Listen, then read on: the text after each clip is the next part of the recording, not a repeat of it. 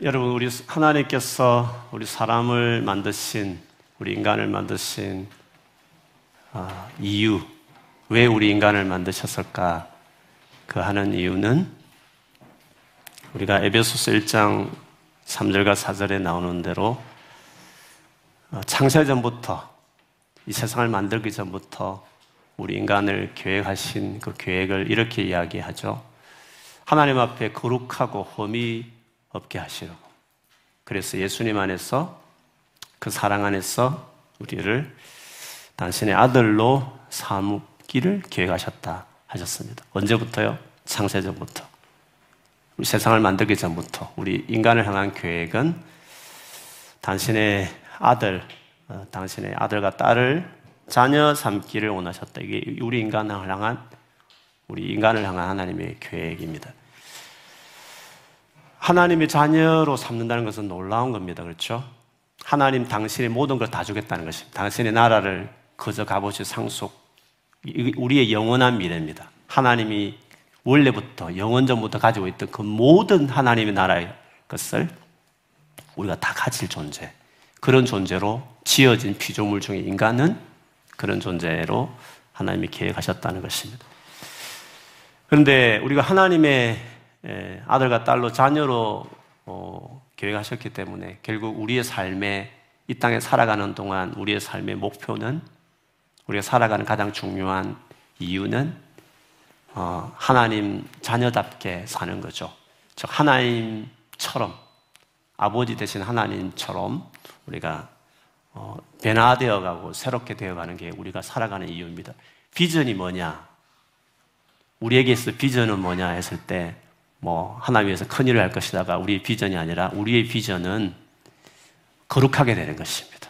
하나님 자녀답게 세워져 가는 그것이 우리의 비전이죠. 왜? 하나님 우리를 거룩하게 하시려고.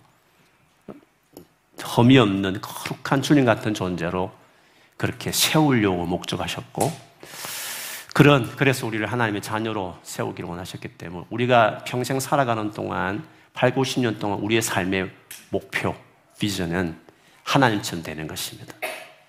그것을 다르게 말하면 거룩해지는 것이다. 이렇게 이야기할 수 있죠. 그래서 비전이 뭐냐고 물어봤을 때 거룩해지는 것이다. 하나님을 닮아가고 하나님처럼 그런 존재로 세워지는 것이 비전입니다. 그렇게 되면 일은 따라오는 겁니다. 일은. 사역은 따라오는 것입니다. 놀라운 일을 행하는 사람은 그냥 되는 겁니다. 거룩해지는 것이 우리의 삶의 비전이죠. 거룩하지 않으면 주님 위해서 절대 쓰임 받을 수 없습니다.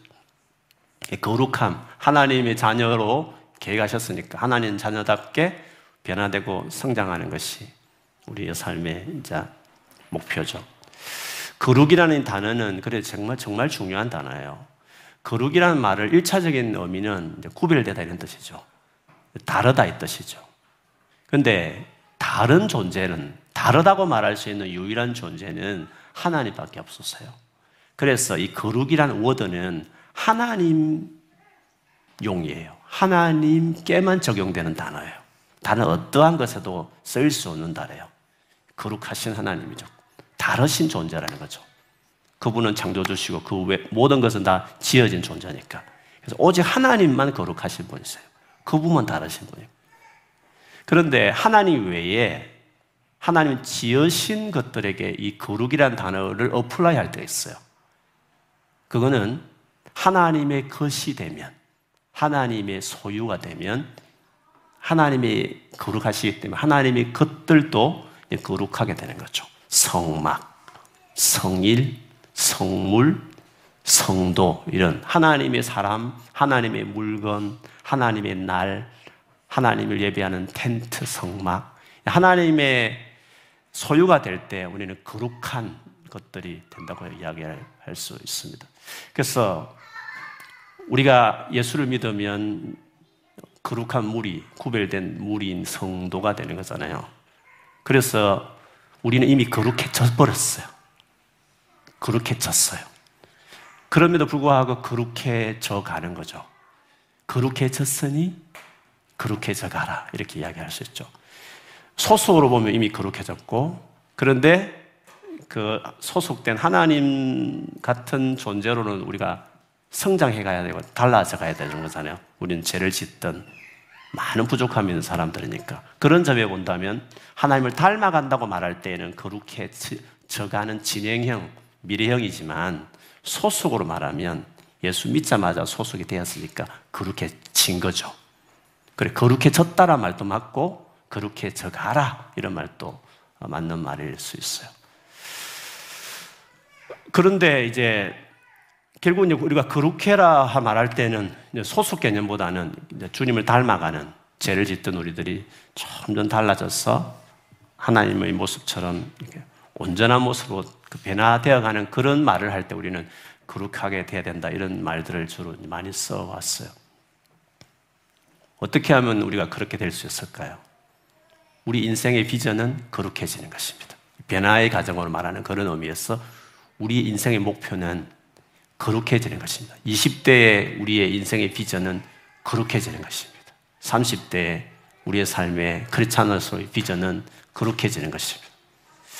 우리 평생에 나이가 들수록 우리 인생의 큰 비전은 하나님을 닮아가는 하나님 같은 거룩한 존재가 되는 것이 우리의 궁극적인 비전입니다. 그러면 일은 따라오는 겁니다. 하나님이 놀랍게 쓰는 것은 따라오는 것입니다. 그래서 여러분 비전을 일로 생각하지 마세요. 하나님과의 관계성에서 설명을 해야 되는 것입니다. 어떻게 하면 하나님을 닮은 존재가 될 수 있을까? 다르게 말하면 어떻게 하면 거룩한 존재가 될 수 있을까? 어, 제일 일차적인 그러면서도 평생을 해야 될 중요한 거룩을 위한 중요한 태도는요. 하나님을 찾는 것입니다. 우리 힘으로는 절대로 하나님을 닮아갈 수 없기 때문에 그렇습니다. 우리를 거룩하게 할 수 있는 분 하나님 당신밖에 없기 때문에 결국 거룩을 해지기 위해서 우리가 해야 될 제일 중요한 태도는 그 하나님을 찾는 것입니다. 언제까지? 죽을 때까지 찾는 것입니다. 찾는 행위를 우리를 다르게 말하는 예배죠. 그렇죠? 예배는 하나님 그분 대상을 찾는 간절한 행위가 예배니까. 거룩해지기 위해서는 어떻게 해야 되냐? 예배하는 사람이 돼야 돼요. 예배에 헌신해야 돼요. 이런 공적인 예배뿐만 아니라 여러분 개인의 삶에도 하루를 시작하면서도 또 하루를 보내면서도 마무리하면서도 힘들고 어려울 때, 특별히 내가 망가졌다고 느낄 때, 그때 할 수 있는 어, 강력한 행위는 예배입니다. 하나님을 찾는 것입니다. 우리가 하루아침에 세워지지 않습니다. 하루아침에 죄를 끊어내는 것도 아니에요. 그래서 계속 나가야 되는 거. 하나님은 계속 긍휼히 여기세요. 그걸 다 아세요. 그래서 나가는 걸 멈추지 않으면 우리는 달라지게 돼 있어요. 하나님께 나아가면 하나님께서 우리를 은혜 주시고 또 능력 주시고 지혜 주시고 돕는 자이신 성령께서 우리를 더 깊이 우리와 관계 맺으심으로 말미암아 결과적으로 우리가 하나님을 닮은 존재로 점점 달, 변화되어 가게 되는 거죠. 그래서 우리, 우리에게 거룩의 방식은 거룩해지는 베스트 웨이는 하나님을 찾는 예배가 되는 것이에요. 오늘 여러분 잘 오신 것이에요. 오늘 예배를 통해 여러분이 훨씬 거룩해진 은혜를 더입게 될 줄 믿습니다. 거룩의 시작은 어, 하나님을 찾는 것이다. 거룩을 생각할 때 하나님을 찾는 거 거룩은 하나님을 간절히 찾는 거예요. 하나님을 사랑하는 것이에요. 하나님을 예배하는 것이 거룩의 강력한 행위죠. 그렇게 되면 결과적으로 어떻게 될까요?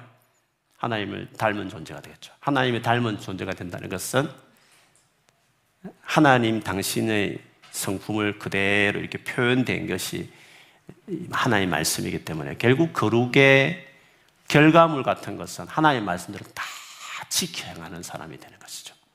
근데 처음부터 그렇게 안 되니까 하나님을 계속 찾으면 하나님 은혜 주시고 변화시켜 주시고 새롭게 하셔서 점점 점점 하나님의 성품을 온전함을 닮아서 하나님이 하신 이 말씀 그대로 다 지켜 행하는 사람이 되는 거죠. 거룩의 시작은 예배지만 거룩의 클라이막스는 하나님 말씀대로 다 지켜 행하는 사람이 되는 것입니다. 10편 1편처럼 주야로 주의 말씀을 묵상함으로 어, 모든 시절을 쫓아 열매 맺는 모든 일에 행통하는 하나님 함께하는 걸 경험하듯이 여호수아 1장에서 약속의 땅을 취하는 여호수아에게 했던 말씀 모세가 내게 명한 것을 다 지켜 행하라. 그러면 형통하고 평탄. 이게 우리의 삶의 비전이에요. 하나님 말씀대로 온전히 다 지켜 순종하는 사람이 되는 것이 우리의 삶의 목표죠. 어제보다 오늘이 오늘보다 내일 더 하나님 말씀에 온전히 순종하는 사람을 자라가고 성장하는 그것이 우리가 날마다 갈망하는 우리의 삶의 목표, 비전. 그게 헌신하면 주님 여러분 길을 열어냅니다. 그리고 여러분을 반드시 어디 세우고 써주셔요.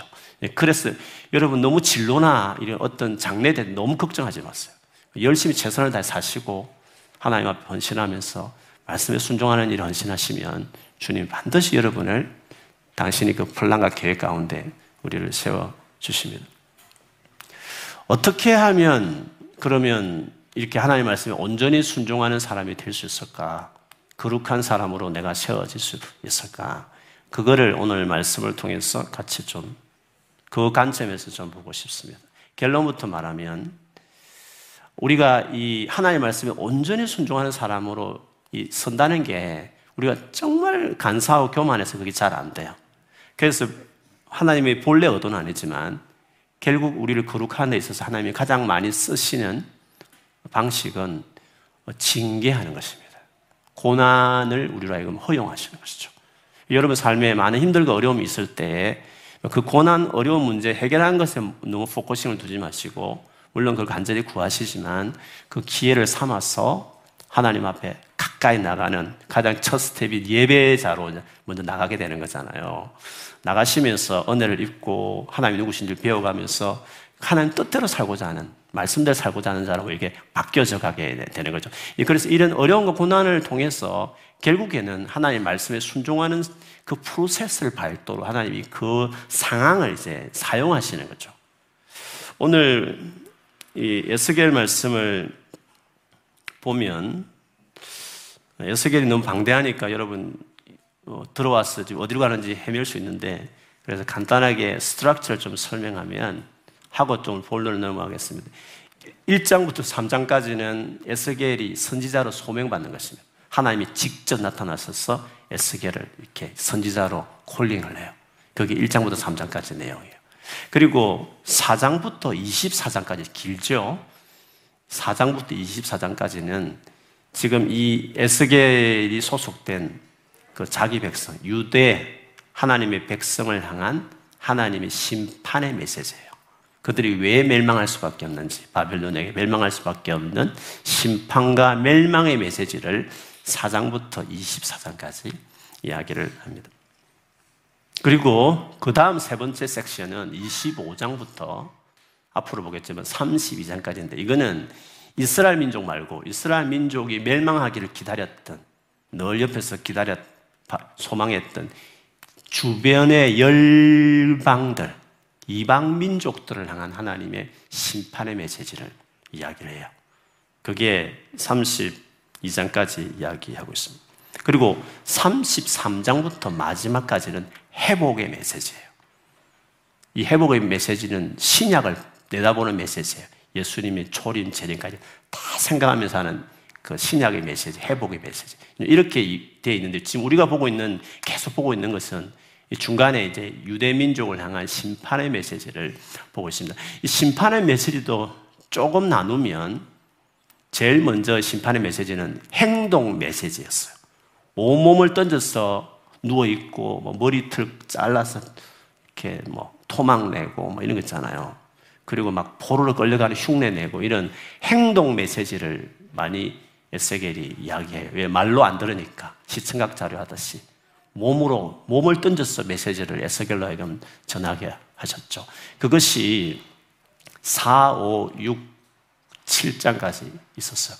8장부터 11장까지도 조금 특별해요. 이거는 에스겔이 환상 중에 예루살렘을 방문해요. 이때 에스겔은 저 포로로 끌려갔거든, 먼저. 2차 포로 기한, 포로 끌려갈 때, 저 바벨론, 그발 강가랑 강가에 있었는데, 환상 중에 예루살렘으로 방문을 해요. 그리고 성전에서 일어나는 아주 가정스러운 숨어서 이루어지는 우상숭배를 하나님 보게 하셔요. 그리고 이어서 그 성전에 머물고 있던 하나님의 영광, 영광이 임재가 그 성전을 떠나요. 예루살렘으로 떠나게 하는 장면을 보여. 아니, 나라가 망하겠구나. 너무 우상숭배가 가득 차니까 예루살렘 성전에 있던 하나님이 견디지 못하고 성전을 떠나버리는 장면을 그것이 중간에 이제 메시지 중에 하나예요. 그 다음에 이제 12장부터 길게 이제 심판의 메시지를 여러 가지 모양으로 에스겔이 전하는데 주로 어떤 어, 비유, 상징들로 전하게 되죠. 오늘 본문에 보면 독수리 이야기를 해요. 이건 하나의 상징 비유로 그 심판의 메시지는 지난번에는 행음하는 결혼해놓고 간음하는 여자의 비교하죠. 이렇게 모양은 다르지만 유대 민족이 왜 멸망할 수밖에 없는 건지 여러 가지 어떤 다른 비유와 상징으로 심판의 메시지를 전한 것입니다. 오늘 내용을 보면 긴 내용이지만 크게 보면 두 가지 내용입니다.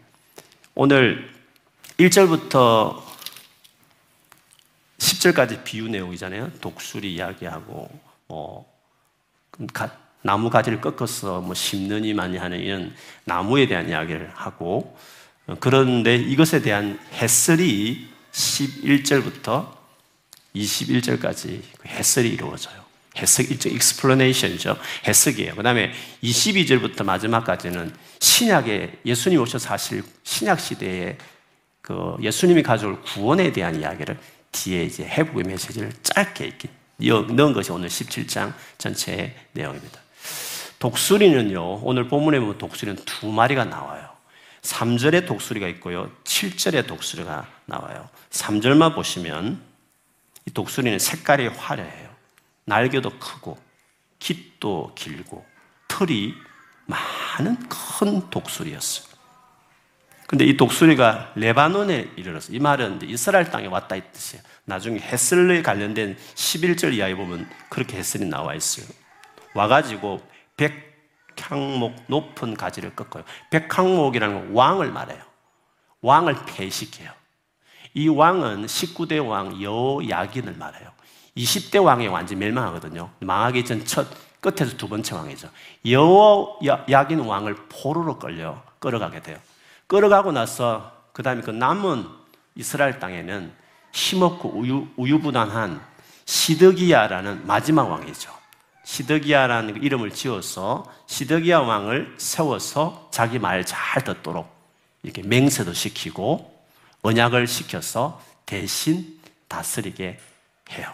만약 시드기야가 그 바벨론 왕의 말을 잘 들었으면 이스라엘이 그나마 괜찮았을 거예요. 근데 이 시드기야가 어, 애굽 왕에게 원조를 구해요. 애굽을 의지했어요. 애굽이 더 강하다고 생각한 거죠. 오래 전부터 그 애굽과 관련돼 있으니까.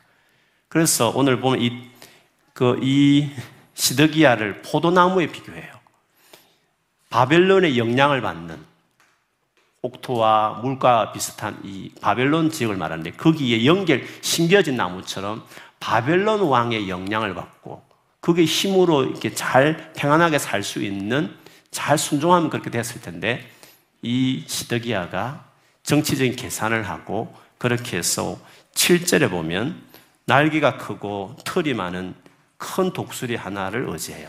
이거는 3절의 독수리와 달라요. 3절의 독수리는 좀 화려한 표현이 더 있는데 이 독수리는 간단하게 날개가 크고 털이 많다 정도로 하는데 바벨론, 신바벨론 제국보다는 훨씬 약한 세력이었어요.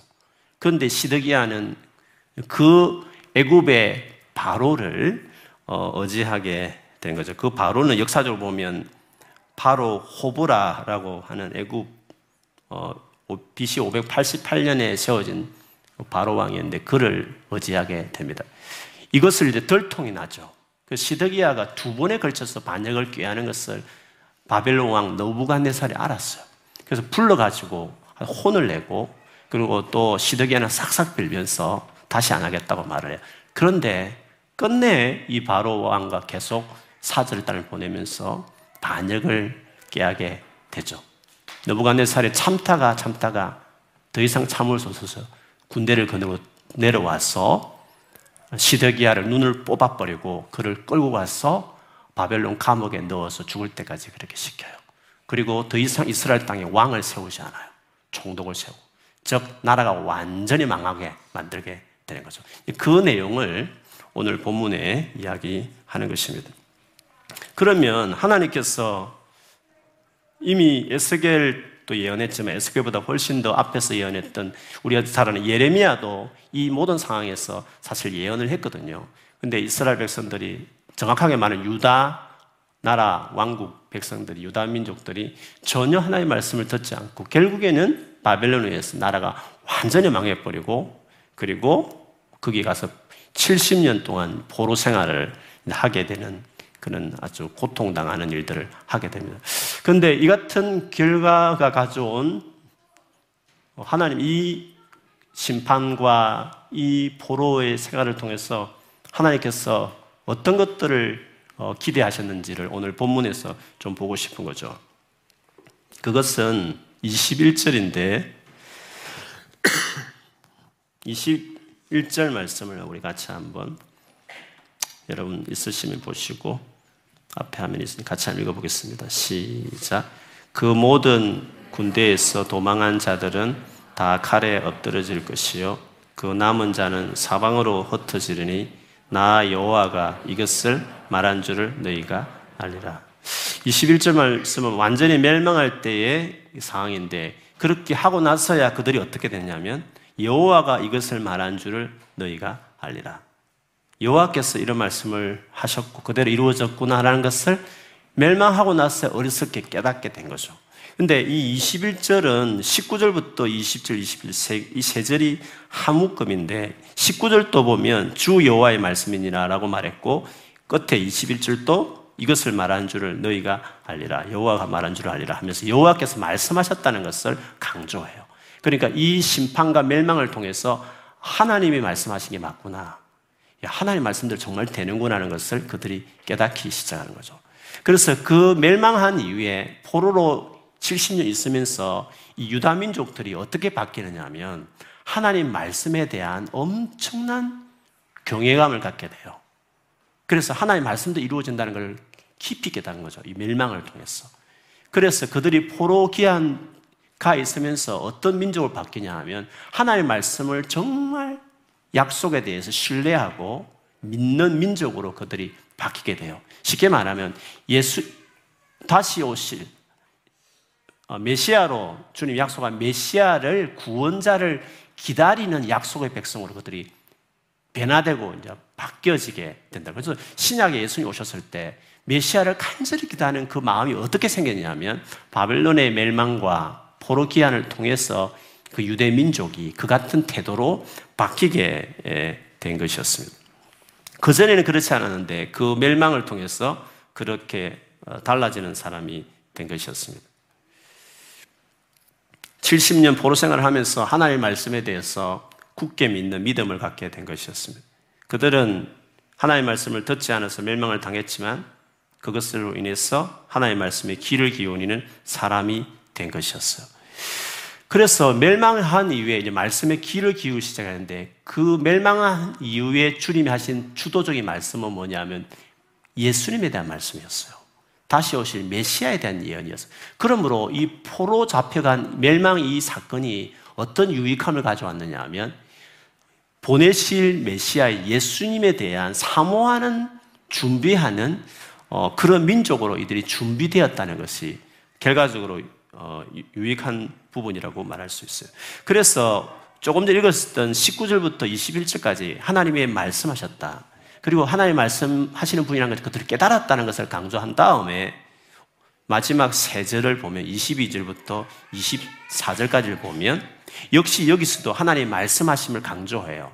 하나님 말씀에 대해서 이들이 신뢰하기 시작하고 경외할 마음이 가졌을 때 앞에 지금까지 말씀은 듣지 않았지만 그보다 더 훨씬 더 중요한 말씀, 즉 보내실 메시아이신 예수님에 대한 말씀을 기대하도록 그들의 마음이 달라지게 된 거죠. 그래서 22절부터 24절까지 한번 말씀을 보면요.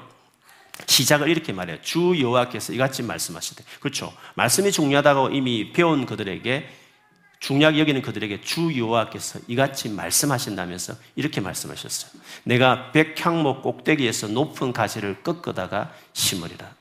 백향목 꼭대기에서 꺾는 건 왕을 이야기해요. 특별한 왕을 심을 것이라는 말했다고요. 내가 그 높은 새 가지 끝에서 연한 가지를 꺾어 높, 꺾어서 높고 우뚝 솟은 산에 심되 이스라엘 높은 산에 심으리니 그 가지가 무성하고 열매를 맺어서 아름다운 백향목이 될 것이요. 그 전에는 뭐 심었던 건 포도나무 같은 아주 낮은 나무였지만 이 나무는 달라요. 아주 높고 어, 무성한 열매를 많이 맺는 백항모 같은 새로운 왕이 등장하고 새로운 왕국을 건설할 것이라 말했어요. 이어서 보면 각종 새가 그 아래에 깃들이며 그 가지 그늘에 살리라. 각종 새들이 그 나무 가지에 깃들이고 그 그늘에 살 것이라고 예수님이 마태복음 13장 31절 32절에 말한 것처럼 그 계자씨 비유를 말하시면서 천국은 마치 자기 밭에 심은 계자씨 하늘 같더니 이 모든 씨보다 작은 것이지만 자란 후에 풀보다 커서 나무가 되며 공중의 새들이 와서 그 가지에 깃들이느니라 이렇게 말씀하셨잖아요. 신약에 예수께서 오셔서 이루신 하나님 나라에 대한 이야기를 지금 에스겔서에 지금 유다 나라가 망한 그 이후에 그들이 하나님 말씀이 소중함을 깨달은 그 이후에 그들이 정말 중요하게 들어야 될 예수님이 오실 예수님에 대한 신약의 메시아에 대한 말씀을 그들이 이제 기기로 듣기 시작하죠. 그때부터. 그들이 들었던 말씀은 예수, 오실 예수님에 대한 메시아들 사모하는 그 말씀에 이들이 포로로 끌려가는 그 바벨론 사람 유대인들이 그 말씀에 청종하기 시작해요. 그래서 오실 어, 보내실 메시아를 준비하는 메시아를 기다리는 민족이 되게 했다는 점에서 바벨론으로의 멸망과 포로 생활은 의미가 있었다는 거죠. 그래서 하나님께서 끝까지 말씀을 듣고 듣지 않고 멸망할 줄 알면서도 예레미야와 에스겔 통해서 계속 말씀을 전하했던 궁극적인 이유는 그 당대의 나라가 망했지만 그러나 그 계기로 더 중요한 메시지, 더 중요한 약속인 오실 예수님을 준비하는 메시아를 기다리는 민족으로 그들이 바뀌어졌다는 점에서 그 멸망과 심판이 헛되지 않았다는 것을 이렇게 알 수 있습니다. 결국에 이스라엘 백성을 본다면 이들이 진짜 말씀을 붙잡고 중요한 말씀을 붙들고 소망하는 사람이 됐던 것은 징계였어. 심판받고 징계다고 포로된 그 삶을 통해서 이들이 진짜 말씀을 중요하게 여겼고 가장 중요한 메시아 오실 예수를 소망하고 약속을 바라보는 그런 사람이 된 것을 볼 수 있습니다. 그러므로 징계의 목적은요, 하나의 말씀이 중요하다는 걸 깨닫게 하는 거예요. 그리고 그, 그, 그 중요한 말씀 붙잡고 살아가는 사람이 되는 거예요. 쉽게 말하면, 거룩한 삶이 중요하구나. 거룩하게 살아야 되겠구나. 말씀대로 살아가는 것이 거룩인데, 거룩, 거룩한 삶으로 살아가야 되겠구나. 그래서 깨닫는 것이 뭐냐 하면, 징계를 통해서 알게 되는 것이죠. 오늘날 우리도 마찬가지예요. 과거에 구원받은 이스라엘 백성들이 광야에 40년을 보내게 되는데 그 광야 40년을 보냈던 목적을 10, 명기 8장 2절과 3절에 보면 이렇게 이야기했어요. 내 하나님 여호와께서 이 40년 동안에 네가 광야 길을 걷게 하신 것을 기억하라. 이는 너를 낮추시며 너를 시험하사 내 마음이 어떠한지 그 명령을 지키는지 지키지 않는지 알려 하심이라. 너를 낮추시며 너를 줄이게 하시며 또 너도 알지 못하며 내 조상들도 알지 못하던 만나를 내게 먹이신 것은 사람이 떡으로만 사는 것이 아니요 하나님 여호와의 입에서 나오는 모든 말씀으로 사는 줄을 네가 알게 하려 하십니다. 결국 하나님 입에 나오는 말씀으로 사는 존재야 된다는 것을 깨닫게 하기 위해서 광야 생활을 보냈던 거죠. 그래서 하나님 백성의 정체성은 하나님의 자녀가 되는 거고 자녀가 되는다는 것은 하나님을 닮아가는 즉 하나님 말씀에 순종하는 사람이 되는 건데 이게 죄인들이 그걸 잘 안 하는 거죠. 그래서 하나님께서 이런 징계를 통해서 결국에는 하나님의 말씀을 붙잡는 과거의 유다 민족처럼 광야에 있었던 이스라엘 백성처럼 오늘날 저와 여러분을 향해서도 하나님께서 크고 작은 어려움들을 허용하시면서 결국에는 하나님의 말씀 붙잡고 살아가는 원래 우리의 부르심의 목적, 우리의 영원한 삶의 자리인 하나님의 자녀요, 하나님, 우리 아버지 대신 하나님을 닮아서 그 하나님의 성품의 표현인 이 모든 말씀대로 살아가는 존재로서 열정에게 살아가는 사람 만들기 위해서 그 모든 일들, 우리의 크고 작은 사건들을 통해서 그 일들을 지금 하는, 우리는 그 문제 해결하는 게 목적이 뭘지만 하나님은 그 문제 해결하는 과정을 통해서 하나님의 말씀에 순종하는 백성, 하나님의 자녀 만드는 것이 비전으로 두고 있기 때문에 우리가 이거 말씀에 순종하는 사람으로 세워가는 것에 목적이 있는 것입니다. 그래서 그리스도인이라고 한다는 것은 하나님의 말씀을 붙잡고 하나님의 약속을 소망하고 하나님의 말씀에 순종하며 살아가는 것이 그리스도인의 그리스도인이라 이렇게 말할 수 있는 거죠. 그것을 잘 표현하고 있는 것이 베드로후서 1장 3절 4절 말씀입니다. 그 말씀을 보면 이렇습니다. 그의 즉 하나님께서 그의 신기한 능력으로 생명과 경건에 속한 모든 것을 우리에게 주셨습니다. 생명, 경건에 하여튼 살 수 있는 다 주셨습니다. 그것은 자기의 영광과 덕으로서 우리를 부르신 즉 하나님을 알므로 말 하나님을 제대로 알면 생명과 경건에 속한 모든 능력들을 은혜를 다 받을 수 있는 것입니다.